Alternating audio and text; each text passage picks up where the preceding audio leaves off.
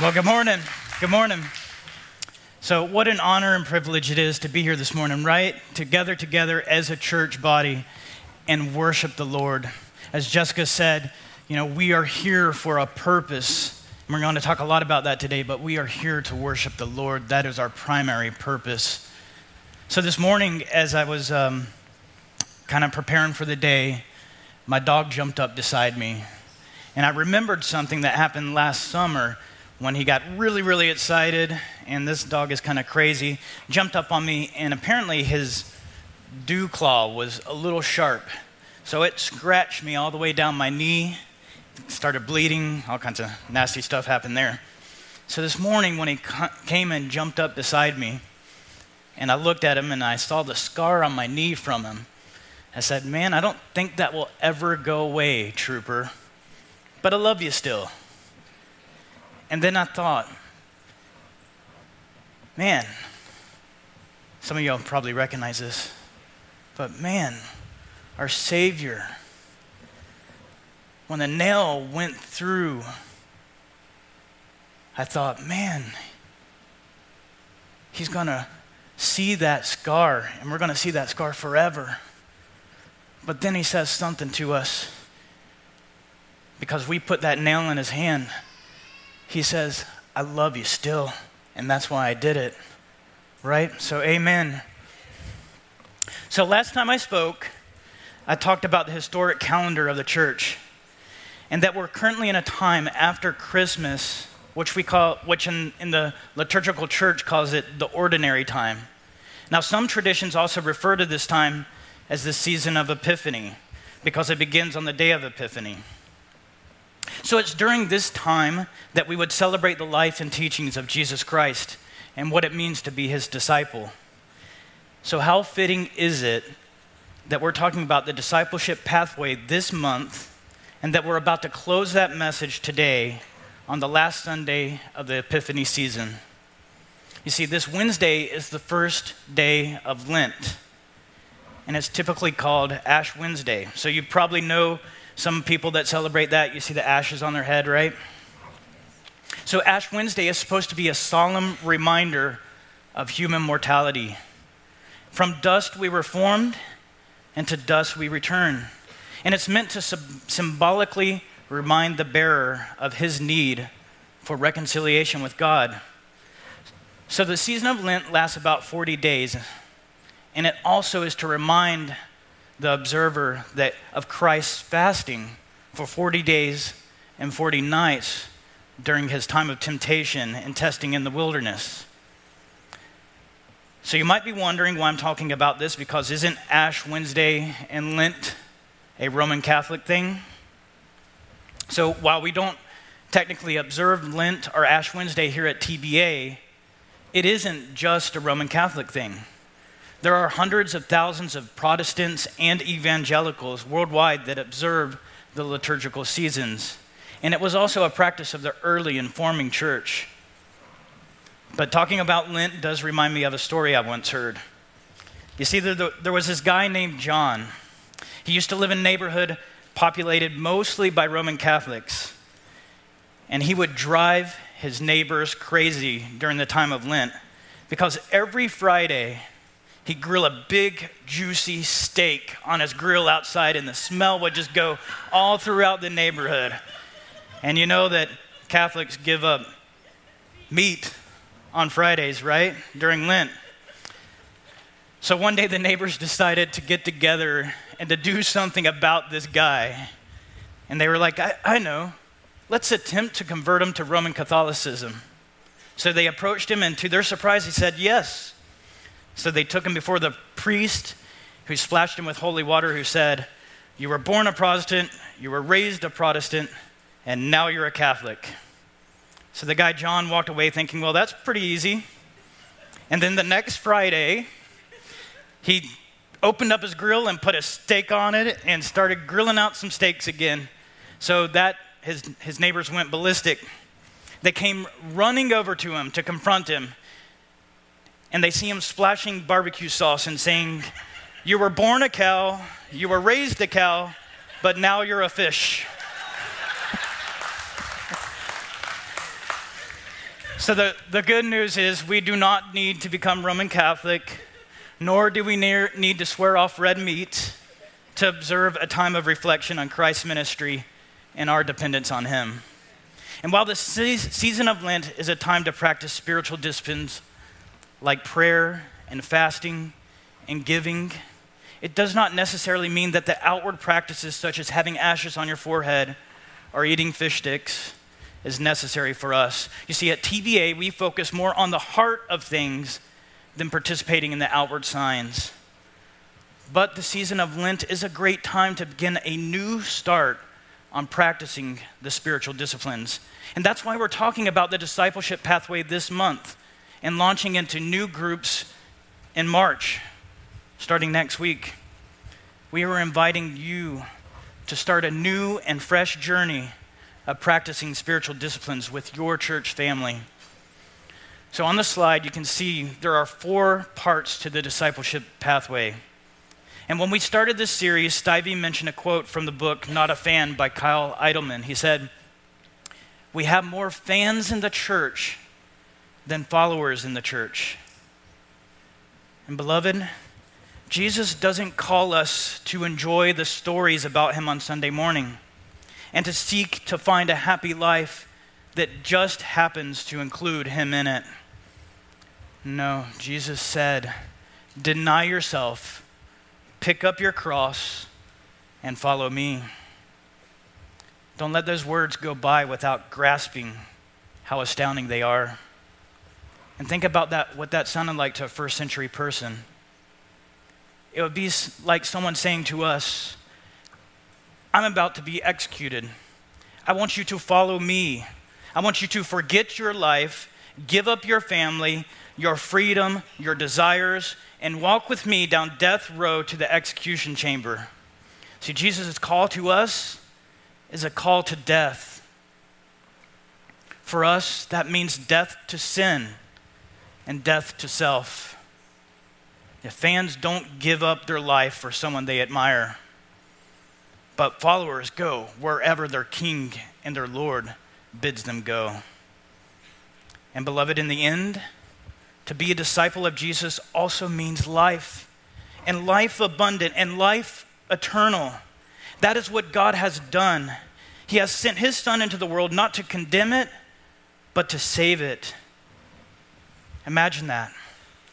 The King to whom we owe all allegiance came to die in your place and mine. You see, Kyle Idleman has another book which is titled One at a Time. And in it, he talks about Jesus' method for impacting the world. He says, Jesus didn't have thousands of Facebook friends or Instagram followers. He wasn't TikTok famous. He never tweeted. He didn't even have a YouTube channel. And I'm pretty sure he didn't even start a podcast. So, how is it that Jesus changed the world? And the next question is like it How is it that Jesus wants to continue to change the world through us? He did it, and we do it one person at a time. So remember how the path of discipleship starts with knowing God through weekly worship, prayer, and teaching in our corporate setting. And then we gather together in smaller communities with each other, which can be in the context of men's groups, our women's events, our focus groups, our fellowship events.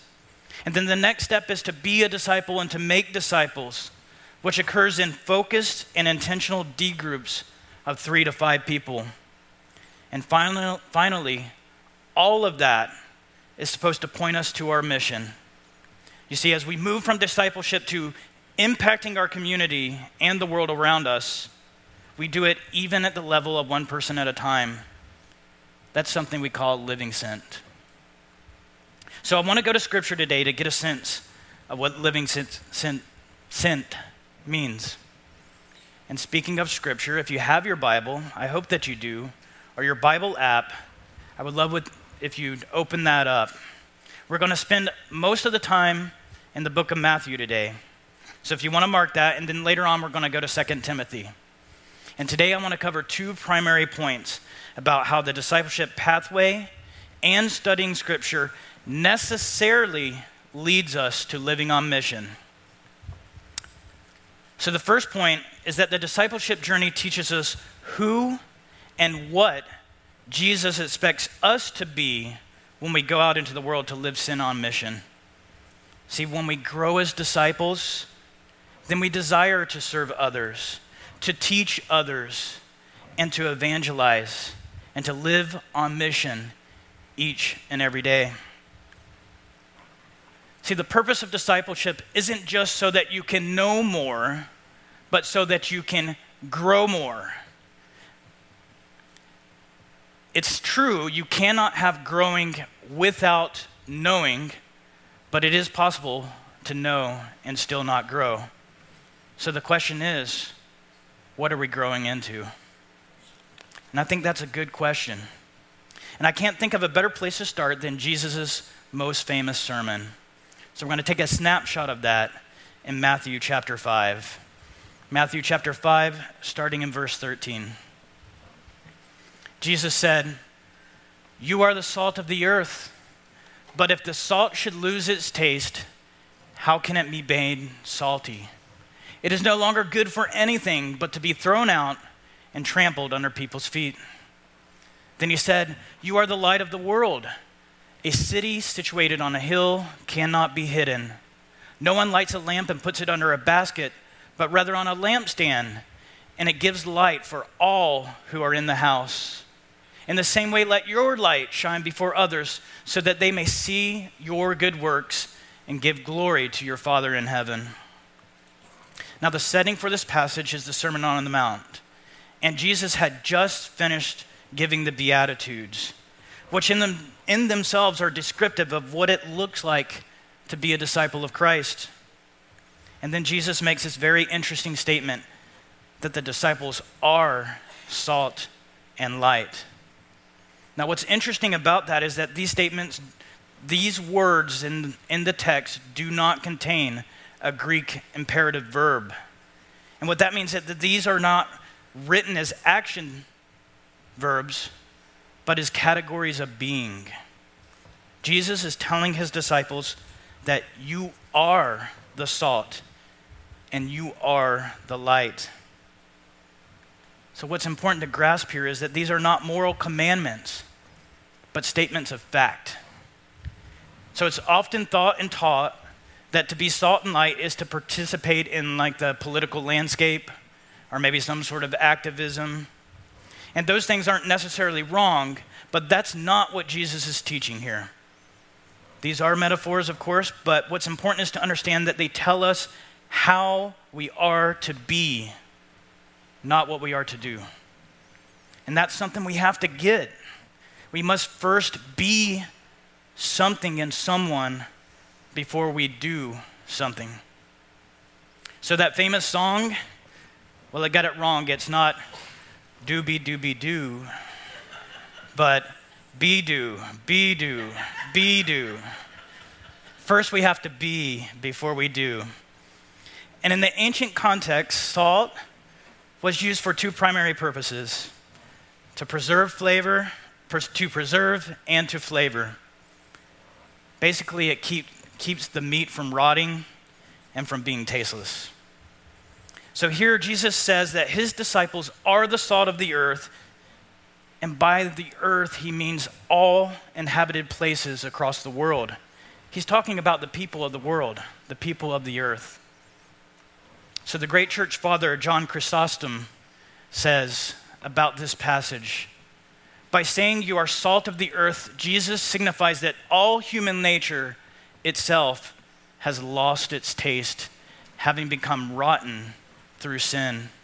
And he requires from his disciples those character traits that are most necessary and useful for the benefit of all. What happens when you ingest salt? It makes you thirsty, right? And while water can quench that kind of thirst, Jesus offers a different type of water, and it becomes a well of water springing up for eternal life for all of us. And the thing about springs is that they overflow into the world for the world's benefit and the benefit of others that come to the spring. So, to be salt of the earth is to have the characteristics of salt, preserving the gospel and the word that has been delivered to us once and for all, and making others thirsty for Christ through the gospel message. And we as disciples are salty because we're in Christ and Christ season us, seasons us through his divine wisdom. But how does salt lose its saltiness? Salt, salt doesn't naturally lose its flavor, but it can lose its flavor by being mixed with other compounds that dilute it. To be, to be so mixed with other elements in the world means that it is, in effect, no longer salt. Can you think of elements in the world that would render a disciple less salty? What good is he then but to be trampled under the feet of those who he should have been salt for? Salt is not meant for itself, but for nourishing others. And in the same way, Jesus has called his disciples, that's you and me, for the needs of others and not for ourselves. We are not just to go and serve, but to be servants. That's what we are. Also, light in the same way isn't meant for itself, but by a good light, we can see the path that we're supposed to walk. So it's useless to cover or hide a light, it makes no sense. In the same way, the disciples of Christ are, by their very nature, the means through which Christ's light is displayed for all the world to see. When disciples do what they are, their good works and their faithfulness are like a lamp shining a light to show the way to the king. So, how does that work? Well, some of you probably noticed this strange lamp if you're sitting close that I have out here. This is called a salt lamp. And supposedly it's, it's to help you breathe a little bit better because it puts out ions that remove air particles. And you might wonder if this lamp actually does what it claims to do. To me, it's kind of like those old time remedies that my grandparents used to do. You see, anytime I was sick, my grandfather would pull out some can of something he called salve, and he'd take it and he'd rub it all over my face and all over my neck. And then my grandma would whip up some concoction of different vegetables and minerals and plants and herbs, who knows what else. And she would say something like, Let's all drink this. If it doesn't kill us, I think it will help. So, so, so anyways, we bought these things to place in our children's bedrooms at night with the hope that they might help with the allergies and the asthma that they have. As the lamp heats up, it heats the salt, and ions are released into the environment, and it kills off dust mites and other bad things that are out there. You see, you and I are like that salt lamp.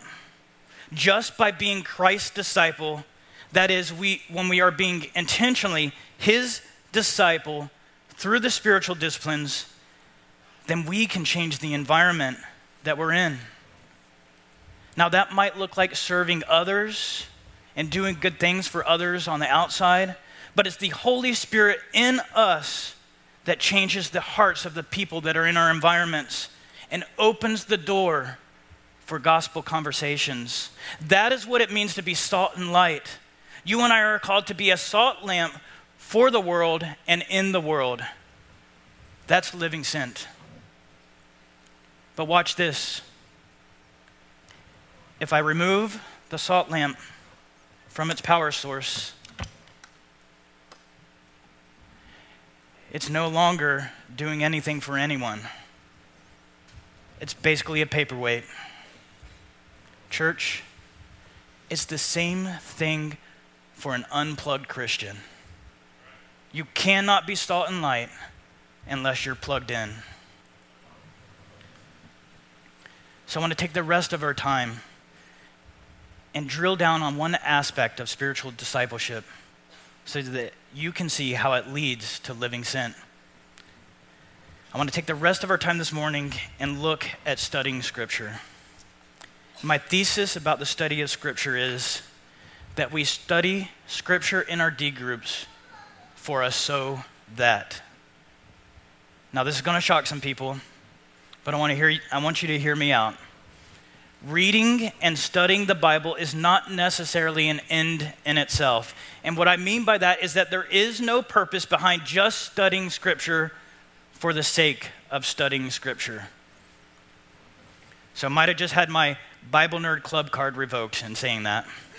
But don't get me wrong. I love studying scripture and learning about the story that shapes it and the cultures that surround it and the proper way to interpret scripture and the theology that is both derived from scripture and informs scripture. And I also stand with King David who said that the word of the Lord is perfect, refreshing to the soul, and that it is indeed a blessing to meditate on day and night. So far be it from me to ever suggest that you shouldn't study Scripture. And actually, I hope that by the end of this message, you are much more inclined to study Scripture than you were before, and to do it in a deep study with other people. But I want you to meditate on something for a minute. During Jesus' ministry, he identified a danger in studying Scripture because his opposers, they were great at studying Scripture. They were great at being Bible students, and they were great teachers of Scripture. In John 5:38, Jesus says, "You don't have his word residing in you because you don't believe the one he sent. You pore over the scriptures because you think you have eternal life in them, and yet they testify about me."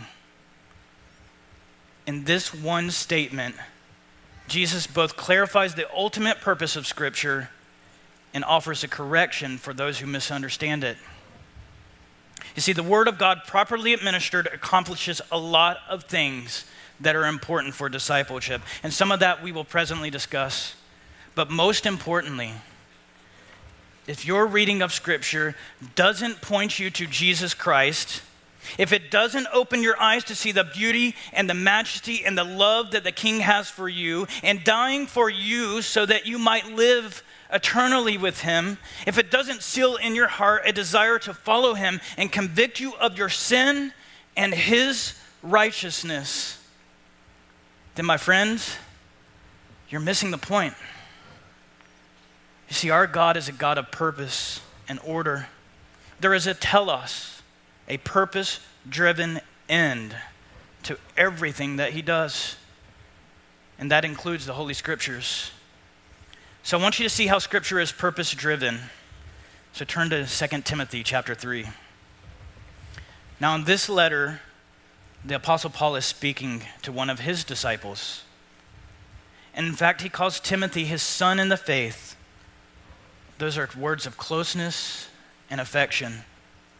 And we have to remember, church, that we are a community bonded together as brothers and sisters, as sons and daughters together in Christ. And 2 Timothy is probably the last letter that Paul wrote before his execution. And in this letter, Paul contrasts faithfulness and compromise.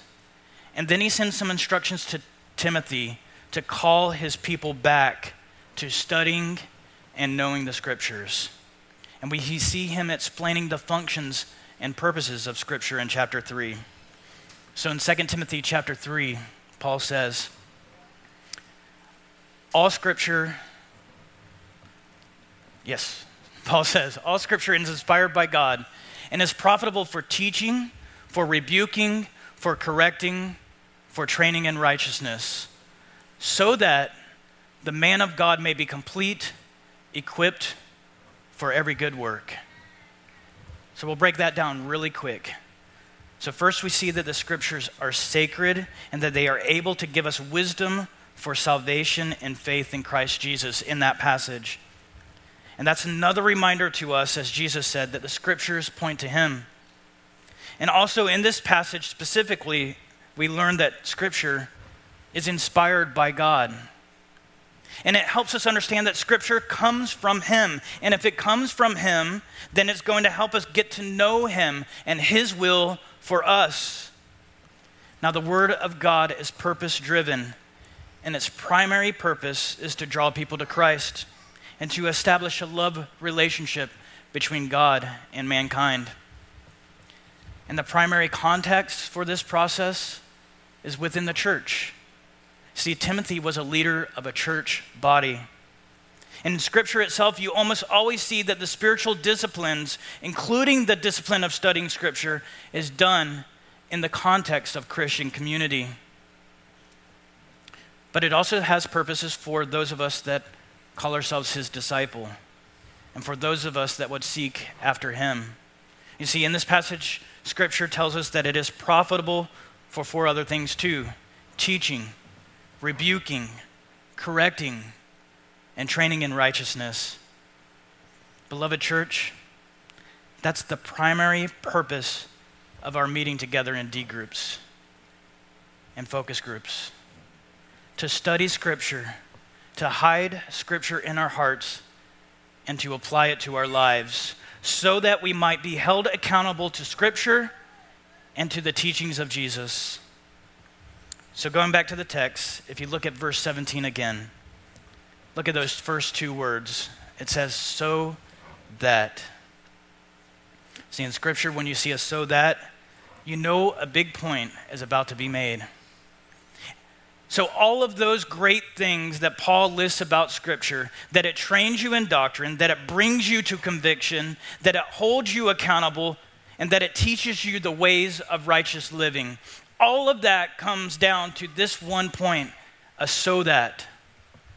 And look at what it says here it says, so that the man of God may be complete, equipped for every good work. So, we've uncovered the second great purpose of Scripture and studying it. The first and the greatest we've already discussed, it draws you closer to God. But the second is that it equips you for a task. And that's why we have to spend our effort and our time digging into Scripture and studying it so that we might be equipped for every good work. Beloved, we are not saved by good works, but we are most certainly saved for good works. And if you don't believe that, go back and read Ephesians 2 8 and 9. But don't stop there. Read verse 10. As Christians, disciples, we are called to be living sent as the hands and the feet and the voice of Jesus for the works that God prepared ahead of time for us to do. In the Great Commission, Jesus said, Teach them to obey my commandments. And it should probably go without saying, but the implication here is that if you are teaching others to obedient, to be obedient unto Christ, you yourself are being obedient to Christ. And Jesus tells us that our problem isn't ignorance of Scripture, but obedience to Scripture. So we're expected to grow and become the type of person that is obedient. And when we apply the Great Commission here, we say that we use our hands and our feet to go out and serve others. And we use our voice to proclaim the gospel message to others. That is our mission. That is our message. That is how we are obedient. Remember how I mentioned at the beginning how Jesus changed the world? He did it one person at a time. And as Stivey discussed last week, he formed very small groups of disciples. Now, the Lord has given the church really great teachers and great preachers and very effective evangelists like Billy Graham. And these are great gifts to the church.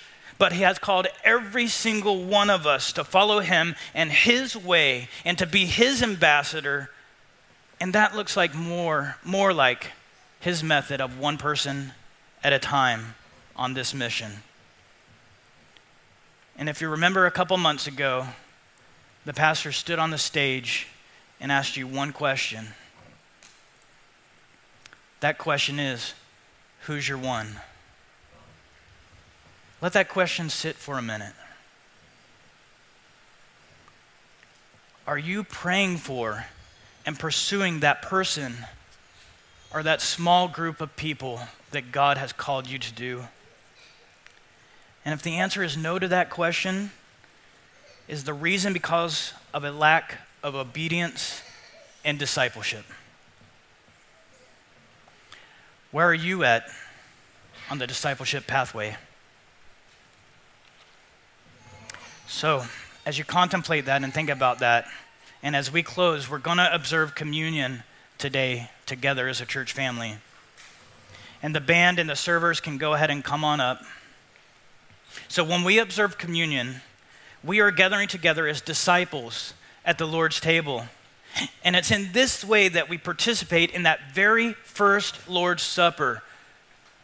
And those disciples looked forward and anticipated Christ's death and resurrection. But here today, we honor him and we practice communion to remember him as we look back to what he did in his life, his death, and his resurrection. And I want you to think and take a moment because I think it's important to communicate that communion is for those of you that have committed your life to Jesus Christ. And if you're unsure of that, why are you unsure? Christ has called you to surrender your life to Him and His purposes. I need you to listen closely right here. The gospel is the power of God for salvation to everyone who believes. He died for your sin. A righteous, holy God sent his Son to die on your behalf.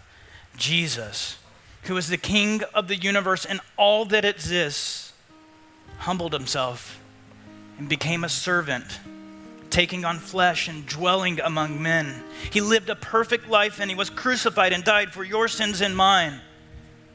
And on the third day, he rose again and he ascended to the Father. And he is calling you to follow him today. If you don't know him, do you want to follow him today? And don't waste this moment. Is Christ calling you? If you have questions about that or need someone to talk to, come back to Next Steps. There are people there that would love nothing more than to talk to you about what a life in Christ looks like. And we'd love to pray for you. Let no one leave here today saying they have not heard the gospel or had the opportunity to speak with someone. And if you are a follower of Christ, and you're ready to take the next step in obedience to join a focus group or a D group, or maybe you're ready to step into leading a group, come speak to someone at Next Steps, and we will give you all the tools that you need to do that. So, as we celebrate today in this fellowship, we can also use this time to reflect on what the Lord has done for us and what He is asking for us to do. So when you come to be served communion, you will take the bread and you'll dip it into the cup and consume the elements together.